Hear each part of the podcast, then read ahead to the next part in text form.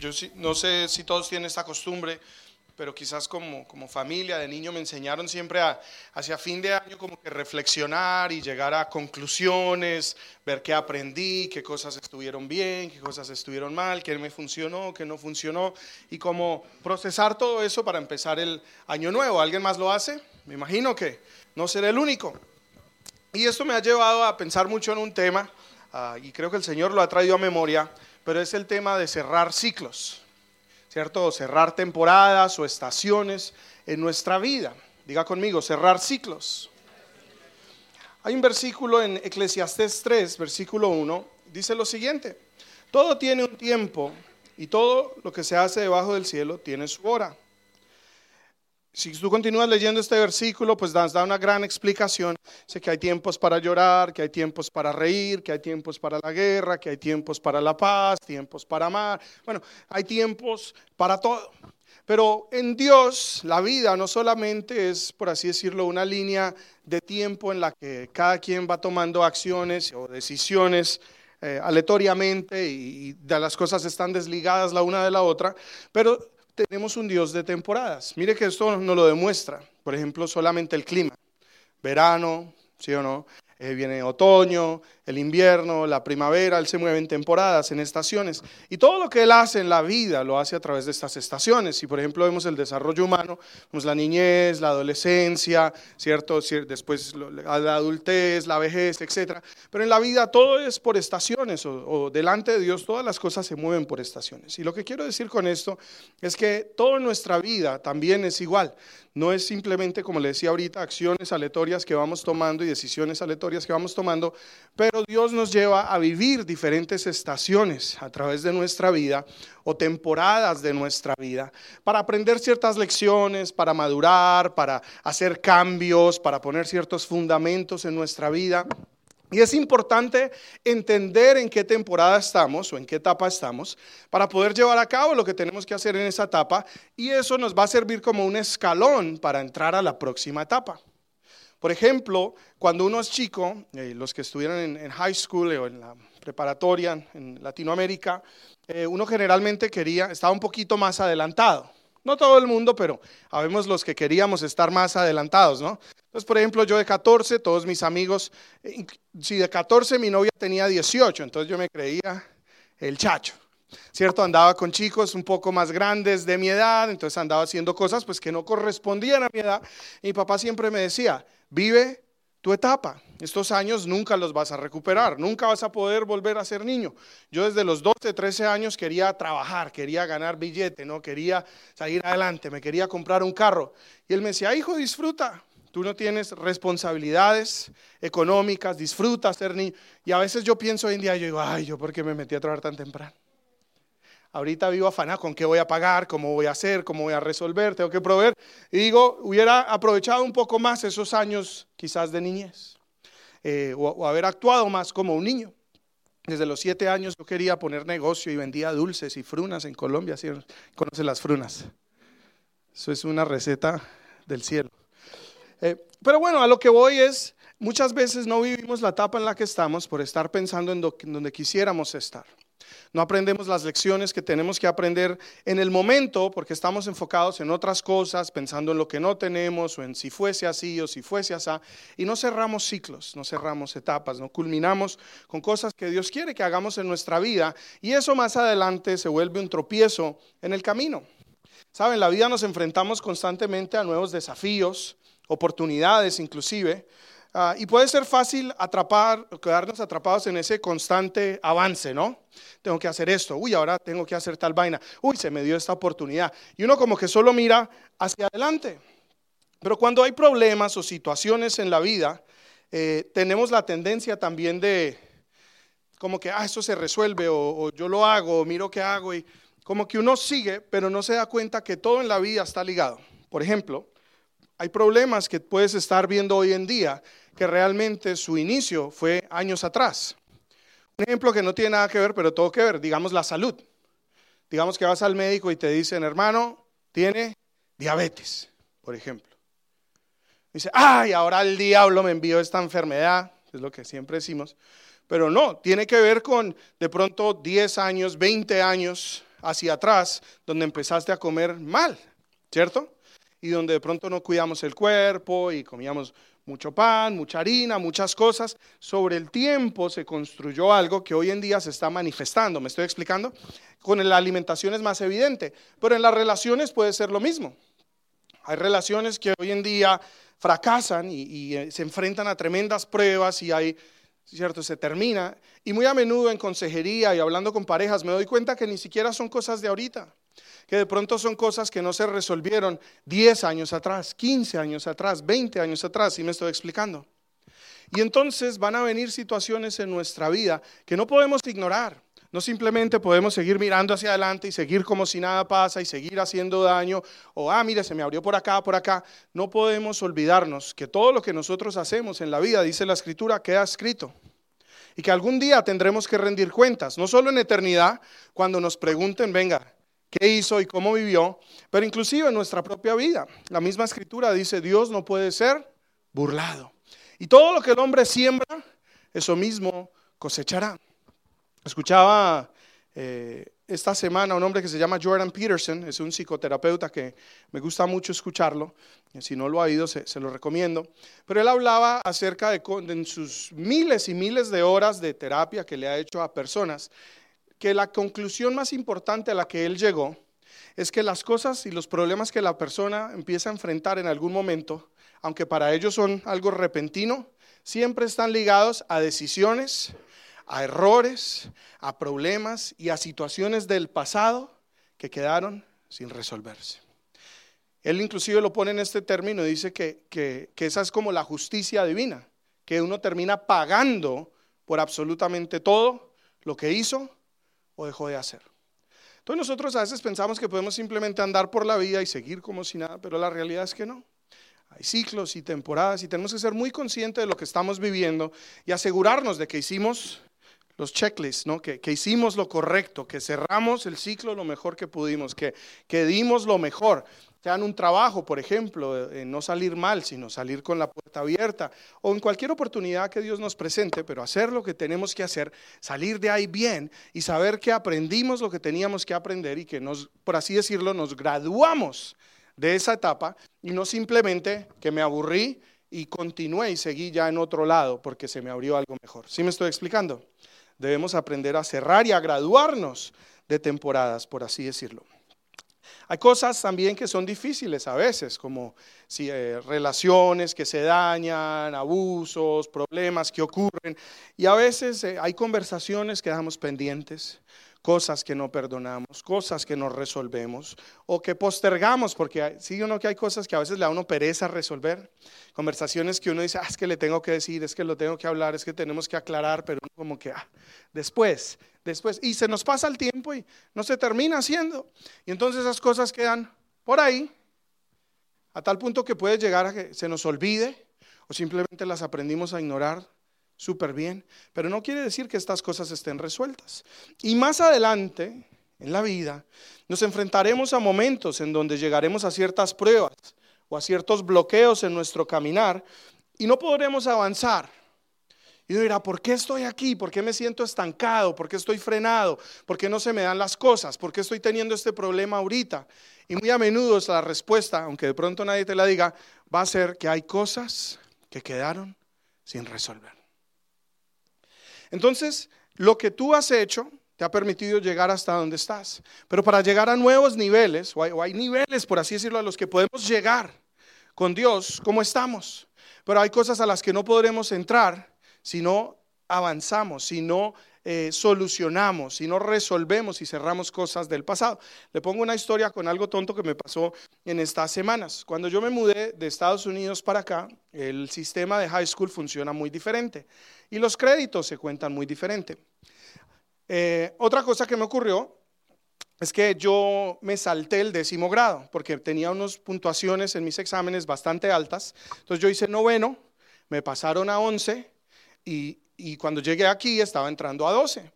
Entonces efectivamente llegué a Canadá, hice 12 y después me, me dijeron, no tiene suficiente créditos para graduarse, vuelva a hacer 12. Yo vuelvo a hacer 12, bueno, vuelvo a hacer el 12. Entonces hice 12 dos veces. Después de haber hecho 12 dos veces, me dijeron, ahora, me dijeron, no, todavía no se puede graduar. Y le digo, ¿por qué? Me dice, uno, le faltan créditos. Y dos, usted no tiene unos créditos que son compulsory, que son obligatorios del décimo grado. Y le pero si ya hice 12 dos veces, ¿cómo que no tengo unos créditos décimos? Sí, se saltó unos créditos. Entonces me pusieron en décimo. Entonces imagínense, yo ya tenía como 18 años, me pusieron en décimo, yo ya trabajaba, yo tenía mi empresa, tenía mi carro y me pusieron un curso con chicos de 14 años. Yo no duré ni dos meses. Yo me salí y dejé de estudiar, literalmente. A lo que voy es, no me gradué del high school. No me gradué, pero en, algún momento quise entrar a la universidad. Entonces había una opción de que si uno aplicaba como una, un adulto maduro, se llama mature student, podía hacer unos exámenes y entrar. Me tocaba esperar un año, año y medio, dos años, algo así, después de haber dejado de estudiar y aplicar. Y efectivamente pude ir a la universidad, hice los cursos, eh, perdón, hice los exámenes, entré, fui a la universidad, me gradué, etc. Entonces, para mí, eso quedó resuelto, ¿sí o no? Ya, ya, me gradué, fui al college, eso quedó atrás. Ahora, hace poco, me dio por empezar a averiguar, como ustedes saben que yo estoy en el tema de bienes raíces y de inversiones, dije, voy a sacar la licencia de bienes raíces aquí en Alberta. Entonces me inscribí y, quería empezar a hacer los cursos y todo eso, y me piden mandar mi grado de high school. Entonces yo, pues digo, pues no tengo el de high school, pero tengo el de college, ¿no? Voy a enviar mi diploma de college. Entonces envío eso y me responden diciendo, no, no, no, necesitamos el de high school. Entonces, ¿cómo le explico? Lo que pasa es que yo no, yo no, no lo hice. Bueno, el hecho, ahora tengo 34 años, solo pude haber hecho cuando tenía 18, y estoy empezando a terminar mi high school. Aunque ya estoy graduado de la universidad. Pero me tocó volverme y empezar a hacer unos cursos, simplemente porque necesito un diploma para entrar en lo que estoy pensando hacer y en lo que sé que Dios me quiere llevar. Muchos de ustedes que estuvieron acá hace poco que vino el profeta Cristian, ahora eso es solo una de las veces que Dios me lo ha dicho, pero me dijo que Dios me iba a entregar propiedades y terrenos, inversiones. ¿Sí escucharon eso, no? Entonces, ¿Dios quiere? Sí. ¿Yo lo quiero? Amén. Y me esfuerzo todos los días por hacerlo.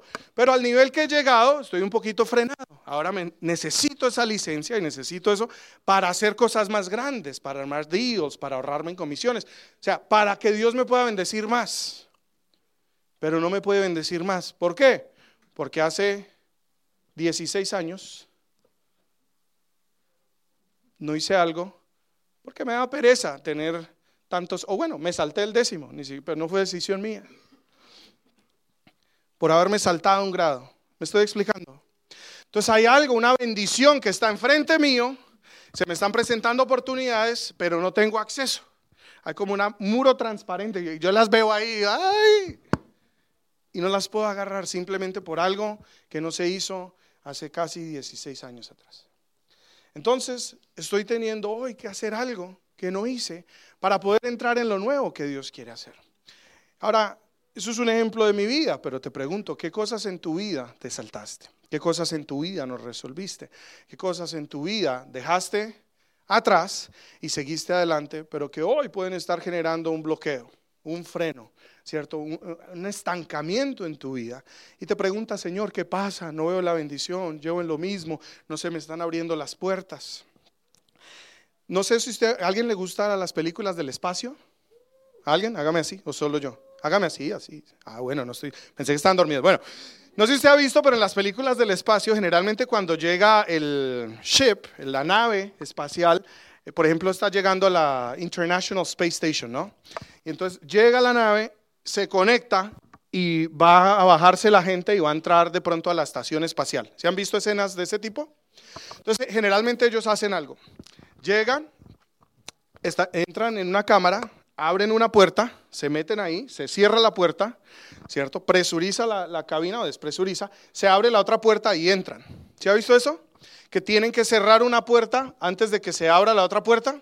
Y en películas, creo que en Mars, eh, cuando no hacen eso o falla ese sistema, ¿sí o no? la presión como que coge y desarma toda, se explota la nave, por así decirlo. Es solo un ejemplo, pero en nuestra vida muchas veces es similar.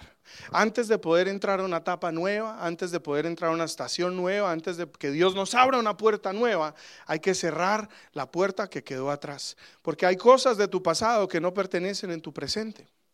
Hay cosas que estamos acarreando o hay situaciones que no se resolvieron que van a tener la capacidad de destruir lo que Dios quiere entregarte. Y entonces es necesario mirar hacia atrás un poco, hacer un alto en el camino y resolver esas situaciones. Bien, ¿está conmigo? Pensemos en una mesa. Nosotros en, nuestra casa jugamos muchos juegos de mesa. Jugamos uno que se llama Catán. Nos gusta mucho. Entonces sacamos los juegos de mesa y estamos así. Y a veces vamos a cenar. Solo hay X cantidad de cosas que caben sobre la mesa, ¿cierto? Y entonces, a menos que uno esté un desordenado de miedo, eh, pero llega el momento igual que no puede seguir amontonando. Entonces, para poder hacer algo nuevo en la mesa, ¿qué toca? Limpiarla, guardar muchas cosas, sacarlas de allí para tener una mesa limpia y poder continuar. Usted puede servir la comida encima del catán y no quitar esos platos y ponerle encima, pero va a llegar el momento en que la mesa no va a poder más. Y nuestra vida muchas veces es como esa mesa a la que ya no le caben más vainas, no le caben más dolores, no le caben más desilusiones, no le caben más problemas, no le caben más oportunidades y no podemos entrar en lo nuevo sin resolver lo viejo. Entonces, antes de que cierre este año, antes de que entre a un año nuevo, porque la gente empieza año nuevo, vida nueva, ¿sí o no? Ya sé que las metas y hora, y inclusive empezamos generalmente el año con un ayuno y hacemos tantas cosas, también debemos ser coherentes y darnos cuenta que es necesario resolver para poder avanzar. ¿Está conmigo? Yo me acuerdo en algún momento cuando eh, empecé mi relación con Estefanía, eh, ella ya se había venido para Canadá y se vino prácticamente a... ya, ya habíamos decidido que queríamos estar juntos y estábamos pensando en casarnos. Y ya pues queríamos como darle la siguiente etapa a nuestra relación. Pero entre más tratábamos, peor se ponían las cosas. Y empezaron a surgir situaciones en nuestra relación bastante feas. Eh, yo me empecé a irar muy repentinamente. Eh, ella me decía cualquier cosa y me irritaba, me molestaba mucho, reaccionaba de una manera que... Y yo mismo me sorprendía porque decía, yo nunca he sido así, yo porque estoy siendo así, especialmente ahorita cuando ya estoy mucho más cerca de la meta, que era casarse, ¿cierto? Hay uno diría, no, ya, ya la tengo cerquitica, ya más suave, pero no, empeoró la relación por parte de ella también empezaron a, empeorar las cosas y se volvió irritable, se empezó a volver, eh, aunque siempre ha sido tierna, dulce, era irritable, se volvió altanera, me respondía feo y la relación empezó a ponerse muy fea. Y yo ya era un hombre de Dios, yo predicaba, es más, yo era misionero y yo viajaba por todo lado y enseñaba y hacía liberación y todo. Y yo mismo me preguntaba, ¿cómo puedo yo ser un hombre lleno del Espíritu Santo y sentirme de esta manera y reaccionar así? Y esta pelada que también era que misionera, y mire lo santa que era, y ahora me sacó las garras. Si ¿Sí o no pensaba yo. Y en todo este proceso, pues obviamente la amaba, quería estar con ella, pero las cosas estaban bastante mal. Y era algo rarísimo. Pero empecé a orar, empecé a ayunar y empecé a preguntarle al Señor, ¿qué ocurre? Muéstrame qué está pasando. Yo les he comentado esta historia antes, pero el Señor me empezó a traer unos sueños a mi mente. O mientras dormía, empecé a tener unos sueños en los cuales yo veía una situación de, violencia familiar en mi casa, y yo tenía por ahí unos tres años. Y veía a mi papá entrar borracho, lleno de colorete su camisa, obviamente no venía nada bueno. Eh, mi mamá lo ve, se le va encima, lo agrede, lo golpea en la nuca, se cae, se rompe la cara, empieza a sangrar. Eh, y yo le digo a mi mamá de chiquito, le digo, mataste a mi papá. Y dice, pues que se muera ese desgraciado. Ese era el sueño, ¿no? Yo, después de este sueño, yo fui a hablar con mamá y le digo, mamá, tuve un sueño rarísimo, me soñé esto. Y ella se ataca a reír. Y me dice, sí, eso es verdad, eso pasó. ¿Tú cómo te acuerdas? Y le digo, no, lo vi en un sueño. Pero lo que el Señor me empezó a mostrar es que yo siempre había pensado que mi papá era el malo del paseo. Fue el mujeriego, fue el tomatrago, fue el vicioso, fue el loco. Mi mamá para mí toda la vida fue una santa paloma. Yo nunca me había dado cuenta que en mi corazón había rencor hacia mi mamá, había falta de perdón hacia mi mamá. Porque en ese sueño yo veía esta situación y yo decía, yo nunca voy a confiar en una mujer, yo nunca me voy a dejar de una mujer. Yo escuchaba esa voz en mi sueño. Y lo que había hecho era ciertos votos internos hacia una mujer. Entonces cuando yo veía que Estefanía me alzaba la voz un poquito, me respondía, ya había algo interno y resuelto en mí que me llevaba a reaccionar y a decir, pues yo no me dejo de nadie, ¿cierto? Eso, eh, por un lado. Otra cosa que sucedió, yo no sabía esto hasta que tuve ese sueño. Yo siempre pensé que mis papás, a pesar de sus peleas y todo, que yo crecí pues con ambos padres. Pero yo no me acordaba, ni mis padres se acordaban inclusive, hasta que empezamos a hablar de este tema, que después de esa pelea, mi mamá echó a papá de casa. Y por más o menos un año o año y medio no estuve con mi papá. Y en mi corazón culpé a mi mamá porque mi papá no estaba. O sea, de una u otra manera sentí abandono y culpé a mi mamá por ese abandono. ¿Me estoy explicando? Ahora le estoy hablando que yo tenía tres años. Usted dirá, ¿un niño razona todo eso? Pues yo no sé, pero son las cosas que el Señor me empezó a mostrar. Y cuando empecé a resolver todas estas situaciones, cuando empecé a perdonar y a hablar estas cosas y a soltarlas, algo en mí empezó a cambiar. Inclusive tuve una liberación bastante fuerte. Yo solo en un carro iba orando, orando por mí mismo, así me puse la mano. Y me liberé de algo, como dice, me liberé, me liberé.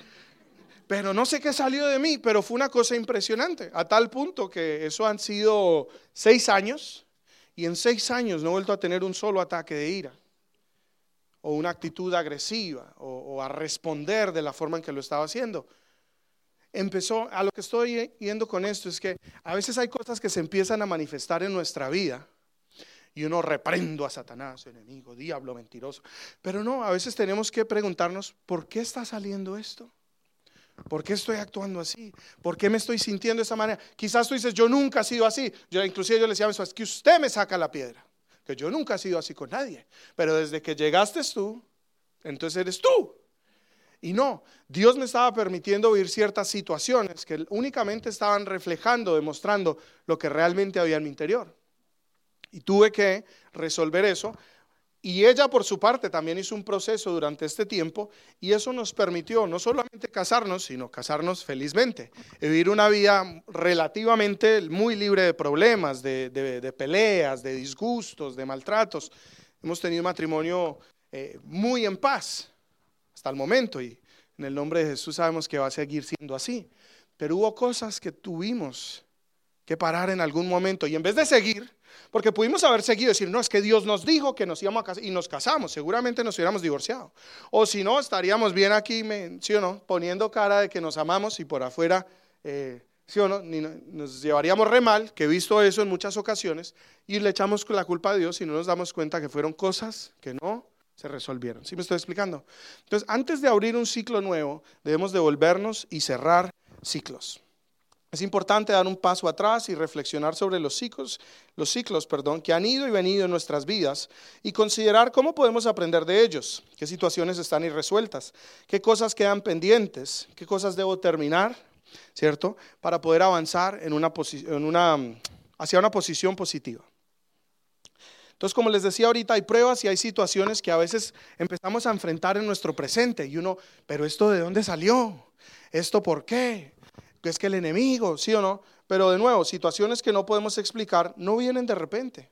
Simplemente que este es el momento de enfrentar cosas que de pronto algún día no resolviste como me empezó a pasar a mí. Yo decía, yo de repente me volví mal geniado, y no es que era de repente, sino que de una u otra manera era el tiempo en que Dios estaba demarcando para mostrarme y revelarme cosas acerca de mí mismo, situaciones que tenía que resolver. ¿Sí me estoy explicando? Entonces era un tiempo para sanar. Como no lo hice cuando tuve que hacerlo, años más adelante se presentó la situación. Y Dios permitió la situación para que yo pudiese sanar. Mire que en Romanos 8:28 la escritura nos dice que todo obra para el bien de aquellos que le aman y los que son llamados conforme a su propósito. En vez de quejarnos de pronto de lo que estamos viviendo, en vez de molestarnos por lo que estamos viviendo o culpar a Dios por lo que estamos viviendo, a veces tenemos que decirle, Señor, ¿cómo me puedes beneficiar o qué es lo que tú quieres sacar de bueno en toda esta situación? Porque de todo podemos aprender. Y mire que la Biblia nos dice que no es Dios el que crea estas situaciones negativas y las pone en nuestra vida, ¿cierto? La Biblia dice que Dios no tienta a nadie porque Él no puede ser tentado, o Él no prueba a nadie porque Él mismo no puede ser probado. Entonces tenemos que entender que no es Dios necesariamente el que está queriendo que yo tropiece. Según la escritura, las tentaciones, las dificultades, las pruebas, o en, griego utiliza la palabra pedrazo, que parece un pedrazo a veces, ¿sí o no? Dice que viene por nuestros propios malos deseos, por nuestras propias situaciones sin resolver, por las cosas, las heridas, los dolores, los malos anhelos, bueno, tantas cosas irresueltas en nosotros. Dice que el enemigo utiliza esas situaciones para traer problemas, para traer dificultad, para traer tropiezos en nuestra vida. Lo que sí podemos decir que aunque Dios no las ocasiona, las permite.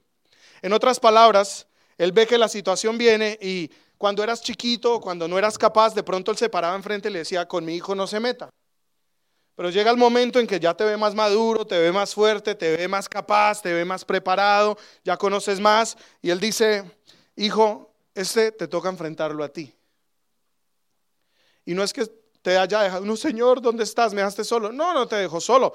Está parado a tu lado y te está viendo, pero muchas veces está diciendo, es tiempo de enfrentar esta situación. Quizás en algún momento te permití seguir adelante sin enfrentarla, pero hoy tienes que enfrentarlo porque esto te está frenando de ir hacia lo que quiero para ti. ¿Sí me está explicando? ¿Me estoy explicando? ¿Yes? ¿Está dormido? ¿También? ¿No? Bueno. Yo tuve como a los dos, tres años de, de estar caminando con Dios, estar sirviendo en el ministerio, eh, estaba bien metido y el Señor me estaba usando. Empecé a, enfrentar una lucha que no podía explicar. Era una lucha con la inmoralidad sexual. Serían pensamientos, imágenes, eh, luchaba con esto. Y también me empezó a pasar eh, que de repente me empezaron a escribir mujeres, ¿cierto? De repente me mandaban fotos, se comunicaban conmigo, estoy sola, estoy en casa, ¿por qué no vienes? ¿Por qué no me visitas? Y yo decía, wow, pero, o sea, fue de repente. Y antes de, ser cristiano, pues uno hubiera dicho aleluya, pero ya uno en el ministerio sirviendo y todo esto, yo decía, wow. Y yo reprendía, yo apártate de mí, diablo mentiroso, sí o no, no, yo estoy en santidad, yo me guardo. Pero empezó a hacer algo descomunal, o sea, ya no era lo normal, me bombardeaba el enemigo por muchos frentes. Eh, empecé a pensar en esto, luchaba con esto, me sentía mal, culpable delante de Dios, lloraba, ayunaba y la cosa no mejoraba y no sabía qué hacer. Y en algún momento, pues al no saber qué hacer, eh, estaba leyendo en la escritura, el apóstol Pablo en algún momento le dice al Señor que, tiene un aguijón en su carne y que le quite esa situación. Y el Señor le dice que tres veces le pidió lo mismo, ¿cierto? Y le dice, bástate en mi gracia, yo me fortalezco en tu debilidad. Entonces un día, en vez de pedirle al Señor que me quitara eso, yo dije, Señor, fortaléceme, no sé qué está pasando etcétera. Y empecé a orar y a ayunar al respecto. Y Señor, me fortalezco en ti, tú vas a ser mi fuerza, tú me vas a sanar, no sé qué está pasando, etcétera. Y en esas, un día me desperté, eso no fue un sueño, pero me desperté sabiendo algo. Fue raro, fue como si alguien me lo hubiera contado en la noche.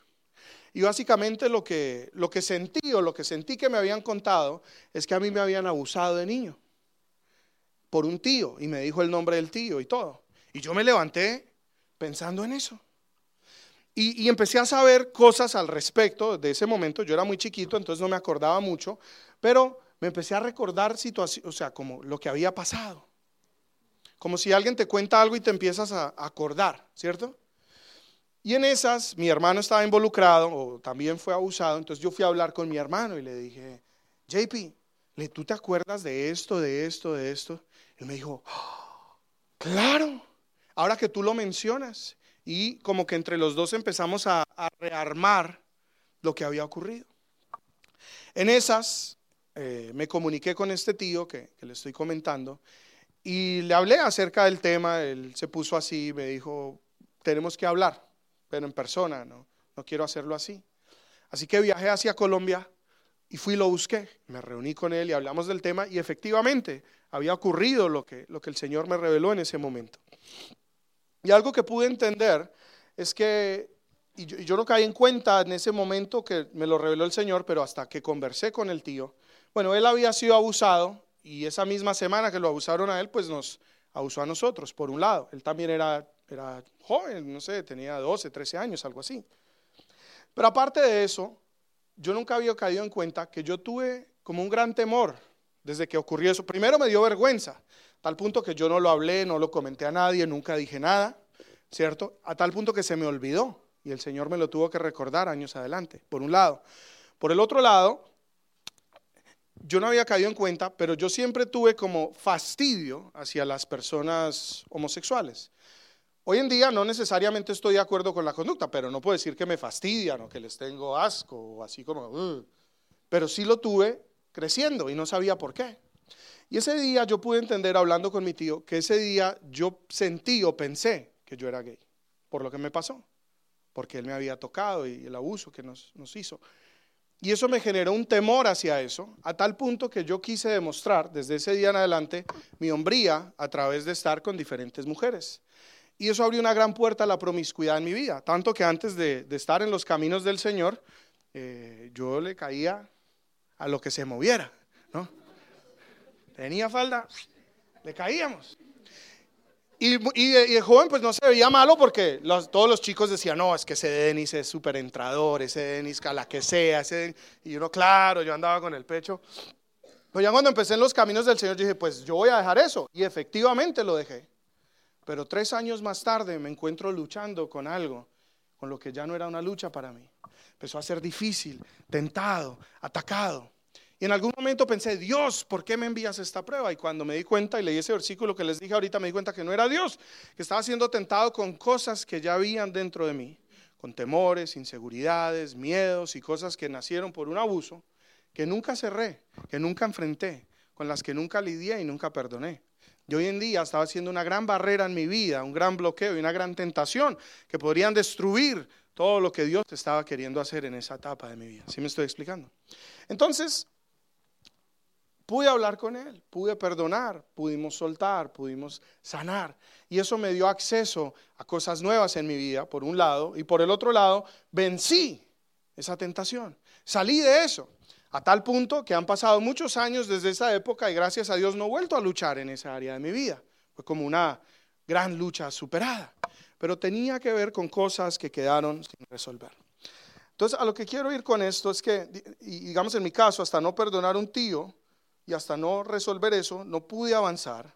Lo que te quiero decir es que hay cosas que no hemos cerrado, hay situaciones que no hemos enfrentado, hay cosas que teníamos que hacer que no hicimos en algún momento y que nos van a frenar, que nos van a bloquear, que no van a permitir que tengamos acceso a las nuevas bendiciones y a las nuevas etapas a las que Dios nos quiere llevar.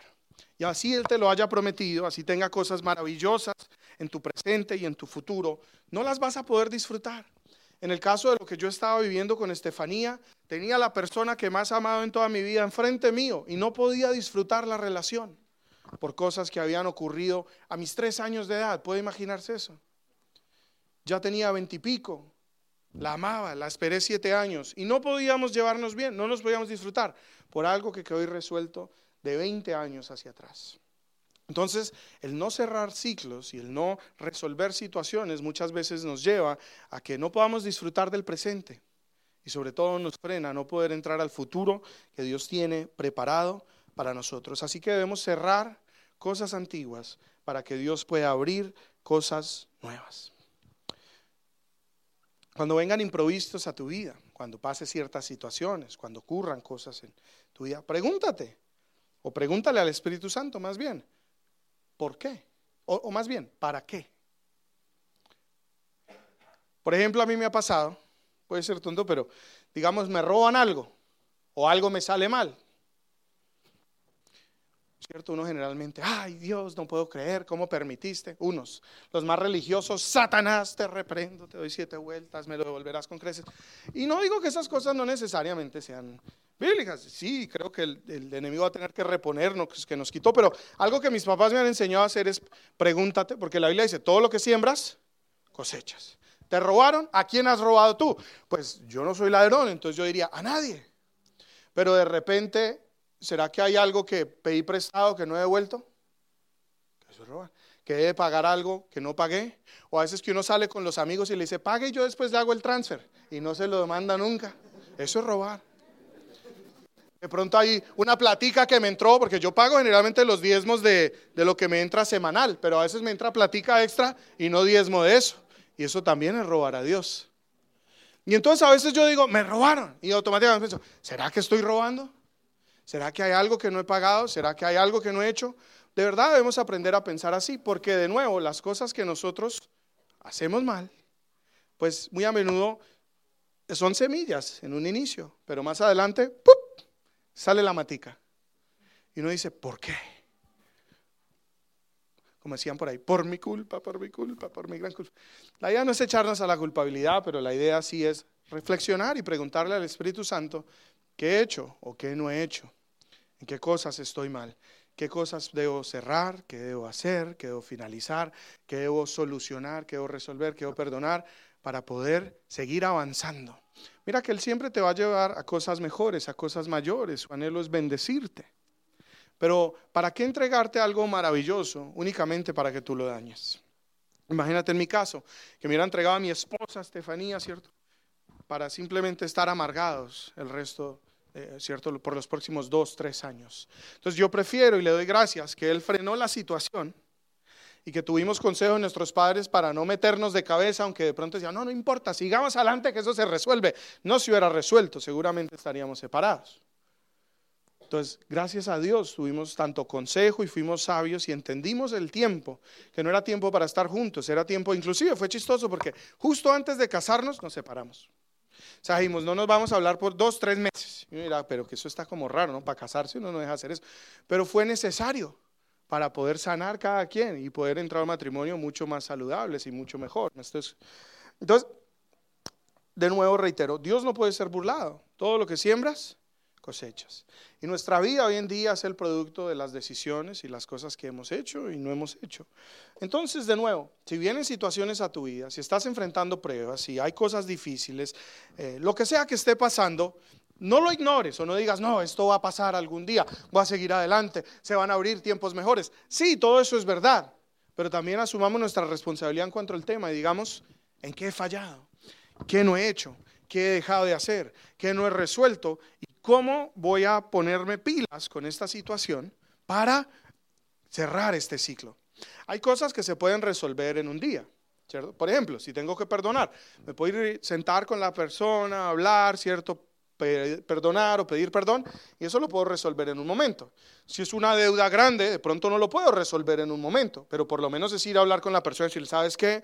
Yo no me acordaba que te debía esto, te pido perdón, ta, ta, ta, hago un compromiso y de pronto no lo puedo resolver inmediatamente, pero le digo, pero por ejemplo te voy a dar tanto todos los meses, ¿cierto? Me comprometo y, y haces un plan y un compromiso para empezar a resolver esa situación con las situaciones que son más largas. ¿Sí? ¿Se entiende? Pero resolvámoslas. Entonces quiero hablarte de varias formas para cerrar ciclos y con esto cerramos. Can you guys help me on the keys? Solo algunos consejos prácticos quizás. Pero una forma de cerrar un ciclo es reflexionar sobre lecciones que hemos aprendido. Entonces, por ejemplo, si estás viviendo situaciones, si estás atravesando cosas, pregúntate, ¿qué he aprendido? Porque los ciclos, también lo llamemos los procesos, no vienen solo para sacarnos canas, no vienen solo porque Dios quiere vernos sufrir, no, como le decía, ni Dios los trae. Es más, quiero leerte un versículo que está en um, Primera de Corintios, si no me equivoco. Sí, Primera de Corintios 10, 13. Y mire lo que dice este versículo. Dice, las tentaciones que enfrentan en su vida, recuerde que la palabra tentaciones en la Biblia es la misma que pruebas, ¿no? Pedirazo. Entonces las tentaciones o pruebas que enfrentan en su vida no son distintas a las que otros atraviesan. Y Dios es fiel y no permitirá que venga una tentación o una prueba que sea mayor de lo que ustedes pueden soportar. Cuando sean tentados o probados, Él también traerá consigo una salida para que puedan resistir. Entonces, lo que tenemos que saber es que no importa lo que estemos viviendo en este momento, tiene solución, tiene salida.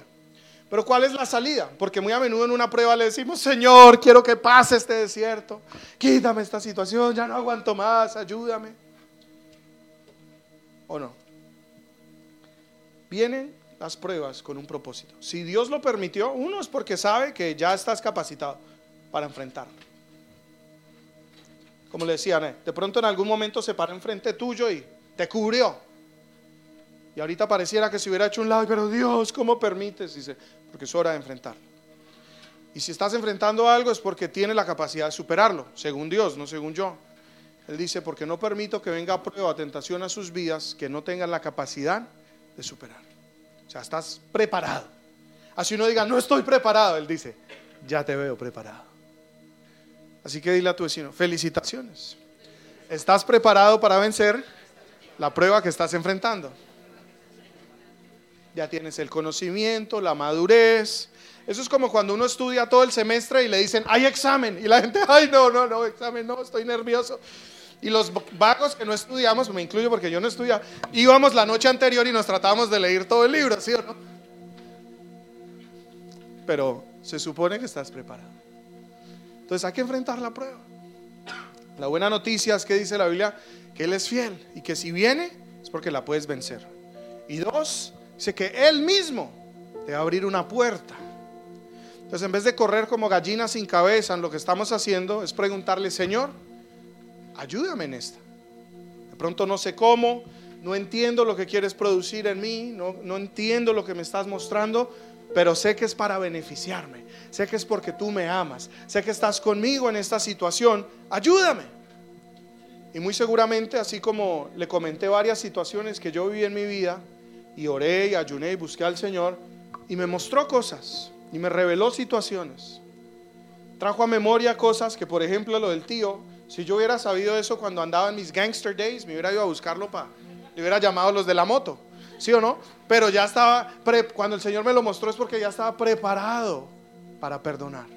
Ya tenía las herramientas, ya había recibido el consejo. Y no es que sentía, ay, mi tío lo amo, lo voy a perdonar de todo corazón. No, quizás todavía me molestaba, pero ya había recibido el conocimiento, ya tenía las herramientas, ya había uno que otro encuentro. Y era el momento, según Dios, yo no me sentía preparado. Me dijo, ve, perdona, ve y libéralo, porque él también ha sufrido a causa de esto. Así que, si estás en la situación, Dios dice, te toca enfrentarla. No pidas que te la quite, más bien dile, Señor, ¿cómo es la vuelta? ¿Qué hago? ¿Cómo quieres?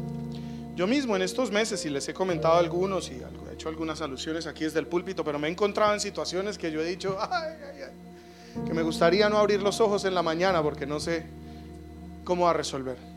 Me soñaba con esas cosas toda la noche. Yo, Señor, ¿qué hago? A orar, mi hijo. A preguntarle. Y de repente me despertaba con una idea, con algo. Entonces en ocasiones Él quiere que ya enfrentes cosas porque te ve lo suficiente maduro. No siempre es porque estés totalmente mal, ¿no? Porque no falta el que viene a ti y te dice, claro, tiene que ver dónde está mal, dónde está pecando, qué es lo que tiene un pecado escondido. Así le decían los amigos de Job. A veces sí, ¿no? A veces son esas cosas y hay que revisarnos. Pero a veces no, a veces de pronto estás haciendo y uno dice, no es justo, estoy haciendo todo bien. Iba lo más de bien. Y me ha pasado. ¿Qué pasó? Dice, sí, pero como quiero que estés mejor, quiero que veas esto y que ya lo resuelvas. Es hora de enfrentarlo. Pues a veces estamos mal, a veces estamos bien, pero indiferentemente siempre es para nuestro beneficio y por eso llega la prueba, la situación. Santiago capítulo 1, versículo 2 al 4 dice, hermanos míos, tengan puro gozo cuando se hallen atravesando muchas pruebas. Duro, ¿no? ¿Quién aquí atraviesa un problema y está muerto de la risa? Ay, qué bacán. ¿No? no puedo más. Nos quejamos, lloramos. Pero Dios no se mueve en la quejabanza, se mueve en la alabanza. Aquí dice, gócense cuando estén en diversas pruebas. Y es difícil. Yo lo sé. Y yo también lo vivo. No es fácil gozarse, pero digo, bueno, Señor, no, no entiendo. No me gustan lo que estoy. Pues mire, si no me gusta algo, yo más bien lo hago rápido. Por ahí dicen, al mal paso darle prisa. ¿Sabe? Yo, yo hago algo chistoso cuando como, no sé si usted lo hace, pero cuando me sirven un plato, lo que yo me como de primeras es lo que menos me gusta. Y lo hago así sucesivamente. Y de último dejo la carne, que es lo que más me gusta. Mi esposa hace al revés. Ella se come lo que más le gusta primero y el resto del plato va como aburrida. Y como me ve mi carne ahí que no la toca, me hace un poquito y yo no puede ser. La rabia bueno, la perdón. Pero yo veo que en la vida sería bueno tener esa misma actitud. si hay cosas que no te gustan, si hay cosas que te dan pena, si hay cosas que van a ser difíciles, que de pronto no nos agradan, pues igual toca comérselas, hermano, cómaselas de primeras. Que por lo menos al final usted se le va a quedar el sabor de carnita en la ocasión. Mm, estuvo re bueno. Entonces hay cosas que sí no me gusta hacer y a veces digo, hagamos esto de una. Primero, créame, a veces también fallo y lo postergo. Lo dejo para un lado porque qué incómoda esa conversación, ¿no? Ah, qué maluco tener que verme con esta persona y hablar. Pero hagan. No se coma solo la carnita y deje las verduras. No, no haga eso. Todo el plato es bueno y si Dios se lo sirvió, es necesario. Entonces, gócense en las pruebas, aun cuando no nos gusta y nos duele. Créeme que es porque Dios está produciendo en ti. Dice la escritura que esta leve tribulación producirá en vosotros un mayor peso de gloria, una mayor revelación de quién Él es. Entonces, hagámoslo. Abrace la prueba. Cuando yo me encuentro en situación, le digo, Señor, odio esta vaina. ¿Qué tengo? Dígame rápido lo que tengo que hacer.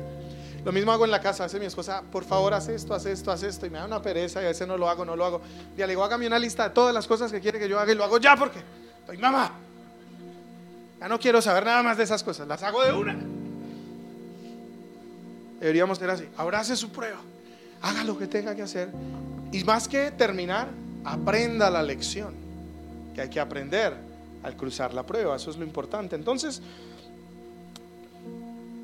es, tan importante en este primer paso reflexionar sobre las lecciones que has aprendido.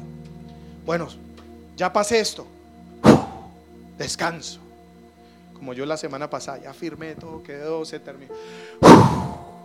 Pero no solo pase la prueba, siéntese y pregúntese, ¿qué era lo que tenía que aprender? ¿Qué lecciones saco de esto? ¿Sí o no? ¿Qué me querías revelar? Y eso es tan importante que lo escriba y que lo hable. Siente con una, por ejemplo, con mi esposa lo hicimos qué día, nos sentamos y le dije, mira, he llegado a, a estas conclusiones. Yo que todo este proceso me ha mostrado que en esta y esta, esta área me ha faltado orden, que he sido perezoso para estas cosas, las he postergado y como no hice esas cosas cuando las tenía que hacer, de repente se me amontonó todo. ¿Cierto? Que no fui diligente. Entonces tuvimos esa conversación. Inclusive me dijo, me alegro que te hayas dado cuenta. Quizás ella las veía más que yo.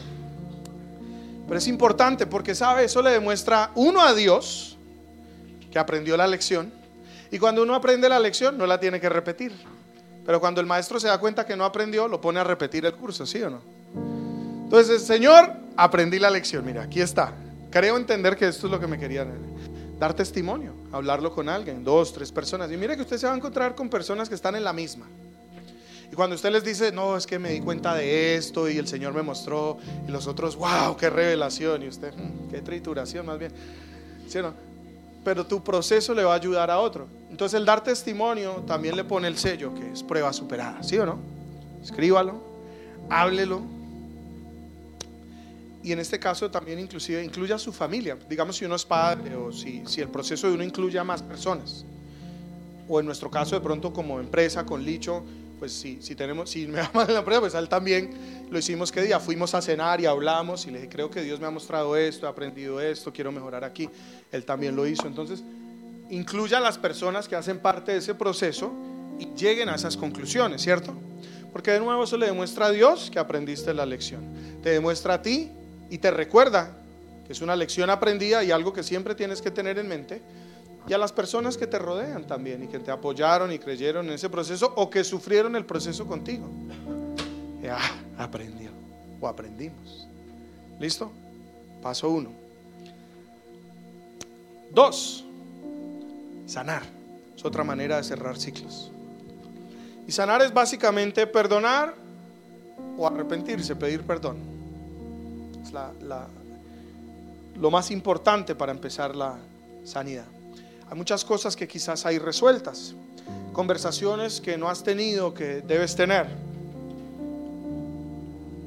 cosas que no has confesado, que te has guardado, o de pronto cosas de las que ni te acuerdas, pero que te están afectando hoy y que en vez de ignorar una situación, pregúntale a Dios, ¿qué me quieres mostrar con esto?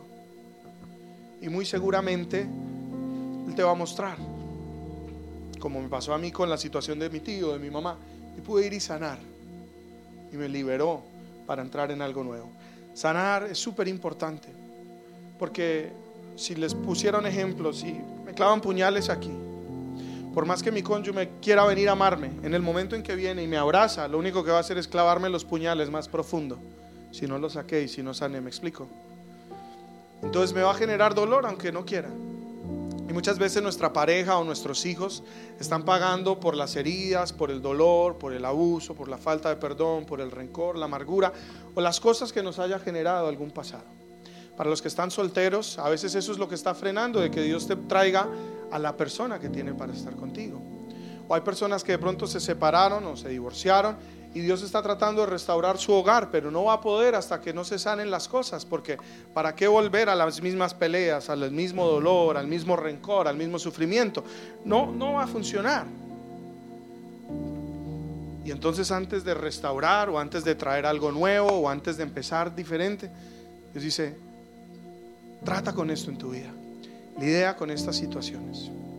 No es A veces la gente dice, es que no, no lo siento. El perdón no es algo que se siente, el perdón es algo que se decide. Es algo que se confiesa y que se determina a hacer. Y con el tiempo usted se empieza a sentir mejor. Yo nunca he visto un herido que se sienta bien antes de la curación. No ocurre. Yo qué día me quité un dedito, un falange. Y fui a que me lo, créame, no me sentí bien. Inclusive cuando me lo pusieron se sintió re mal. Pero con los días fue que empezó a sanar. Cuando el doctor me estaba cosiendo la punta del dedo al resto del dedo, yo quería mentarle la madre. ¿Sí o no? Quería recordarle. Y me apretaba el dedo. Créame que me dolió eso más que no tener dedo. Casi que le digo, no me ponga nada, déjeme mochito, no importa. Casi, casi estuve tentado. Pero el problema es que solo, mi celular solo abría con ese dedo el sensor. No, mentira, mentira. Molestando, molestando. No, pero yo, yo tengo un tío que es mochito y me acordaba de mi tío y decía, no, no aguanta, yo mejor me pongo el dedo. Mejor me pongo el dedo, pensaba yo. Pero me dolió mucho. Y a veces para sanar, para perdonar, hay que atravesar por el mismo dolor que te ocasionaron. La diferencia es que el dolor ya no viene para lastimarte, viene para sanarte. Entonces no le huyas a eso a recordar, a escribir, a, recopilar la información, reconstruir el evento. En mi caso, Dios me recordó que algo había pasado, pero no me acordaba muy bien qué había pasado. Y al hablar con mi hermano, al hablar con el tío, al averiguar, reconstruí todo el evento, porque no puedo perdonar algo de lo que ni me acuerdo. Y no recuerdo el daño que me hizo, el dolor que me causó. Hasta que lo reconstruí, créame que me dolió y, me, y sentí vergüenza, pero me pude liberar. Lo mismo con mi mamá. El Señor me recordó en un sueño, pero me tocó ir a hablar con mi mamá, reconstruir, interrogar a mi mamá, interrogar a mi papá, traer el tema. ¿Sí o no? Y eso no es, incómodo y quizás, pero a veces es necesario para poder sanar. Entonces, eso es otra manera de cerrar un ciclo. Eh, también perdonarnos a nosotros mismos. Si uno generalmente, o no generalmente, pero más bien, si uno continuamente utiliza expresiones como, ah, qué estúpido, qué bobo, ah, no sé, gordo, feo, flaco, lo que sea, pero si te encuentras que a menudo te atacas a ti mismo o tu cuerpo tiene conductas autodestructivas, digamos, eh, enfermedades autoinmunes o ese tipo de cosas, todo eso te demuestra que hay falta de perdón contigo mismo. Pregúntale al Señor, qué cosas me he culpado, qué culpabilidad carreo, con qué cosas lucho, ¿cierto? Y es importante sanar y liberar esas cosas a veces las enfermedades del cuerpo inclusive. Uno dice, ay, el enemigo me está atacando. Y a veces simplemente te están demostrando algo que está allí. Conocí una señora eh, en una ocasión que le dio cáncer. Y empezó a enfermarse, enfermarse, enfermarse. Y el Señor le reveló en algún momento, ella había sido infiel a su esposo muy temprano en su relación. Pero ella nunca se lo quiso confesar. Y, es más, ahora que lo pienso, creo que he conocido tres o cuatro casos muy similares, con una situación muy, muy similar, que una infidelidad, pero nunca se habló, nunca se confesó y se empezaron a enfermar, a enfermar, a enfermar, a enfermar. Pero en el caso particular que les estoy comentando, ella cayó en cuenta y aunque fue, tenía mucho temor de tener esa conversación con su esposo, no sabía cómo iba a relacionar, se le iba a acabar el matrimonio, qué iba a pasar, pero lo hizo pudo hablar con él, pudo confesar, él obviamente pues se molestó, pero lo manejó mejor de lo que ella esperaba. El hecho, hicieron un proceso de sanidad y como pareja, y ella, gracias a Dios, se recuperó. Y hoy en día siguió su vida, está muy bien. No puedo decir que necesariamente eso hubiera ocurrido en los otros casos, pero quizás. Pero uso ese ejemplo porque a veces hay pecados y hay cosas y errores que se cometieron que cuando no se confiesan, mire que el rey David decía, mientras escondí mi pecado, se envejecieron mis huesos. Está hablando de la enfermedad que él, que él padeció. Entonces a veces inclusive la enfermedad simplemente llega un momento en que no lo quisiste resolver y empieza a afectar. Y aunque no es la voluntad de Dios que nos enfermemos, pues su voluntad es sanar, inclusive a veces Él utiliza esas situaciones para que sanemos el alma, que es lo más importante. Para que limpiemos adentro, para que confesemos, para que perdonemos, para que restauremos cosas. Y muchas veces eso se va a manifestar como una sanidad en el cuerpo. Otra cosa en cuanto al perdón, las deudas. Si, uno, si algo quedó debiendo, aclárelo. Vaya y háblelo. Fiéselo. O si alguien le debe a usted y ya no le pagó, vaya, hable con él, pero ¿sabes qué? Esto a veces me acuerdo y me molesta. O pienso, te perdono, no me debes nada. Te libero, porque a veces liberar eso te liberas a ti emocionalmente. Y a veces Dios no te puede traer mayor bendición a tu vida porque estás atado a algo en el pasado, me explico. O de nuevo, si fue hacia alguien, que hicimos un compromiso, que vamos debiendo algo, lo que sea, vaya y aclárelo. De nuevo, no necesariamente es que llega con el billete, si no lo tiene, pero vaya y aclare la situación. Mira, la verdad no he tenido cómo, se me olvidó, no sé qué, pero ¿qué hacemos? Yo he visto en muchos casos, y me acuerdo inclusive en el caso de mi papá, eh, una persona cuando atravesamos una crisis económica en Estados Unidos muy fuerte, le prestó algo así como 5 mil dólares. Después nos deportaron, nos fuimos del país, vinimos aquí. Habían pasado muchos años y papá ni se acordaba de esto. Y nos iba bien, pero nada fuera de lo común. Normal, como cualquier otra familia. Y un día yo me acordé de eso. Yo le dije, ve papá, ¿tú te acuerdas de este señor? ¿Te acuerdas de esto y esto? Y él me dijo, ve, ni me acordaba. No sé por qué el Señor me trae esto a mente, pero deberías ir y hablar con él. Mi papá viajó a Florida y fue y habló con él. Le recordó y le dijo, hoy no tengo todo para pagarte. Creo que le dijo, tengo dos mil dólares. Te los puedo dar ya y hago un compromiso para devolverte el resto. El hombre se quebrantó y le dijo, gracias por hacer esto. Él era adinerado, le dijo, no me debes nada, no me tienes que pagar. Me quedo con esto que me traíste, claro, la plática. Me lo quedo, olvídate de los otros, te libero. Y yo no sé explicárselo, pero la bendición económica que empezó a venir a nuestra casa después de eso, sin precedentes. Y Dios ha prosperado en gran manera a mis padres. Pero hasta ese día, estancados, estancados, estancados. ¿Por qué? Ni ellos se acordaban. Pero son cosas que quedan pendientes. Entonces, es importante resolver esas situaciones. Otra forma de cerrar un ciclo es celebrar los logros o el progreso que se ha logrado. Entonces, por ejemplo, a veces etapas no son así tan traumáticas, pero puede ser, estabas estudiando, o estabas haciendo un curso, o estabas esperando tus papeles, no sé, alguna prueba, algún proceso en tu vida, todos los tenemos. Cuando llegues a una etapa donde terminas, no sigas como si nada. Para, haz una cena, invita a tu familia, invita amigos, dice, yo quiero celebrar este logro, el, cierre de este ciclo. Quiero celebrar esta victoria. Porque bíblicamente esa es la manera de celebrar, ¿sabía? Era abrir su casa, hacer una cena, invitar sus amigos, invitar sus amigos, ofrecerles una buena carne. Si es vegetariano, está pecando. No, mentira. Pero, pero, eh, sí o no, pero les ofrece una buena comida, un vino o jugo de uva, si no creen el vino, lo que quiera. Pero, sí o no, abra su casa y reconozca al Señor en esa victoria, en ese proceso, en esa situación, diga, Dios me ha traído hasta aquí. Hay una frase en la Biblia que se llama ebenecer. Y es literalmente eso, es poner como una estaca en el camino y decir, hasta aquí Dios me ha traído. Es importante que hagas eso también. Es una manera de cerrar ciclos. Entonces, tuviste una victoria, terminaste un proceso, algo, celébralo.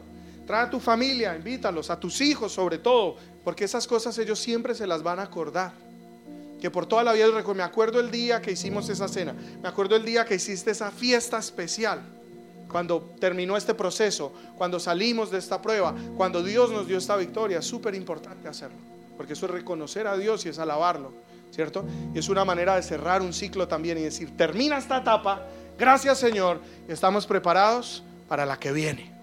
Porque no todos los ciclos son malos, hay muchos buenos. Pero de nuevo, a veces no se abren hasta cerrar. Entonces haga esto también. En Filipenses 4:13 dice, todo lo puedo en Cristo que me fortalece. Este versículo nos recuerda que es con la fuerza de Dios que tenemos estas victorias. Hay gente que dice, no, es que usted es un berraco, es que usted es un duro, ¿cómo se fue para allá? No, ¿cómo maneja el idioma? No, lo admiro mucho. Indiferentemente de la alabanza de los hombres, nada podríamos hacer sin Dios. Toda victoria, todo triunfo, todo logro, toda buena dádiva, dice la escritura, viene del de arriba. Entonces, cada vez que tenga un buen ciclo, termine algo, concluya algo, celébrelo. ¿Listo? Por eso celebramos, por ejemplo, el año nuevo. Vamos a celebrar. Celebremos que se concluyó una etapa y que empieza una nueva. Y finalmente, lo último para cerrar ciclos, es importante establecer nuevas metas. Es importante mirar hacia el próximo ciclo de nuestras vidas. Proverbios 3, 5 al 6 dice, confía en Jehová con todo tu corazón y no en tu propia prudencia. sométete a Él en todos tus caminos y Él enderezará tus veredas. Generalmente cuando uno termina algo, uno ya empieza, what's next? A mí me pasó, les conté que tuve un problema impresionante con el cierre de una propiedad y andaba enredado y no sé qué, y se me resolvió la semana pasada. No fue sino que firmara y ya, y ya empecé al otro día a mirar. ¿Y ahora qué sigue? ¿Sí o no? Entonces es bueno mirar hacia adelante, pero no en tu propia prudencia, en tu propia visión. Es bueno decirle, Señor, que ya yo empecé a mirar y a decir y voy a hacer y voy a deshacer y me voy a subir y voy a bajar y como que no he aprendido nada. Eh, perdón, Señor, ¿qué hago? ¿Qué quieres? Esto es lo que hay. Y aunque miro todos los días y escribo y miro en internet y tomo notas y pregunto y, propongo, al final realmente estoy orando, orando. Anoche me di cuenta, me pareció chistoso porque abrí los ojos, eh, como, no sé, en la madrugada, y sin darme cuenta estaba orando, pero me escuché a mí mismo orar y le estaba diciendo, Señor, ¿qué escojo? Que ya tengo varias opciones enfrente mío. Pues me di cuenta que ese es lo que está en mi espíritu, Señor, guía. Entonces, cuando cierres una etapa, eso es obvio que empieza otra, pero no empieces en tus fuerzas. Encomienda tus caminos al Señor. Escribe las opciones, escribe las posibilidades. Mire que no toda puerta que se abre necesariamente es una puerta de Dios o no necesariamente es buena. Entonces, escribe, apunte, ore, averigüe, pregúntele, Señor, what's next? ¿Para dónde me vas a llevar? ¿Qué quieres? Ya es donde empieza a venir sueños, visiones, palabra profética, cosas y Dios te empieza a revelar cosas acerca del futuro que te empiezan a dar de pronto una claridad de qué es lo que sigue y esto también es importante. ¿Bien? Pues cuando estés cerrando un ciclo, se va a abrir otro, ya sabes, pero no entres y no camines por la vida por accidente, como a ver con qué me tropiezo ahora, no, camina por diseño. Pues la Biblia dice en Jeremías 29:11, sé muy bien los planes que tengo para contigo, te afirma el Señor y son planes de bienestar y no de calamidad. Yo quiero darte un futuro y una esperanza. Entonces, si Él ya tiene un plan, pues lo mejor es que me revele ese plan y caminar en eso, ¿sí o no? Especialmente si sé que voy a la fija y que es bueno y que es perfecto para mí. Entonces, al cerrar este ciclo, pasarás al siguiente. Recurramos a la sabiduría de Dios, de la Biblia, y recordemos que es con la fuerza de Él, que es con su guía, que así podremos aceptar los cambios y los desafíos de la vida con alegría, con determinación, con expectativa, ¿cierto? Sabiendo que todo obra para el bien de aquellos que le aman. No sé en qué proceso estés hoy, no sé qué estés atravesando, cómo te haya tocado este año. Si te tocó como a mí, no te fue fácil. Pero aquí estamos, gracias a Dios. Hemos visto su mano, hemos visto victorias, nos ha salvado de muchas, ¿cierto? Ha hecho tantas cosas y de pronto no todo está resuelto, de pronto inclusive en nuestra vida podemos ver cosas que aún están por resolver, pero es tan bueno reconocerlo y darle gracias por todo lo que ya hemos visto, hacer un, un recorderis de qué hemos aprendido, qué lecciones, que reflexiones, para que no repitas ciclos el año que viene. Yo no quiero, mire, aunque no me fue mal, yo no quiero lo mismo de este año en el año que viene.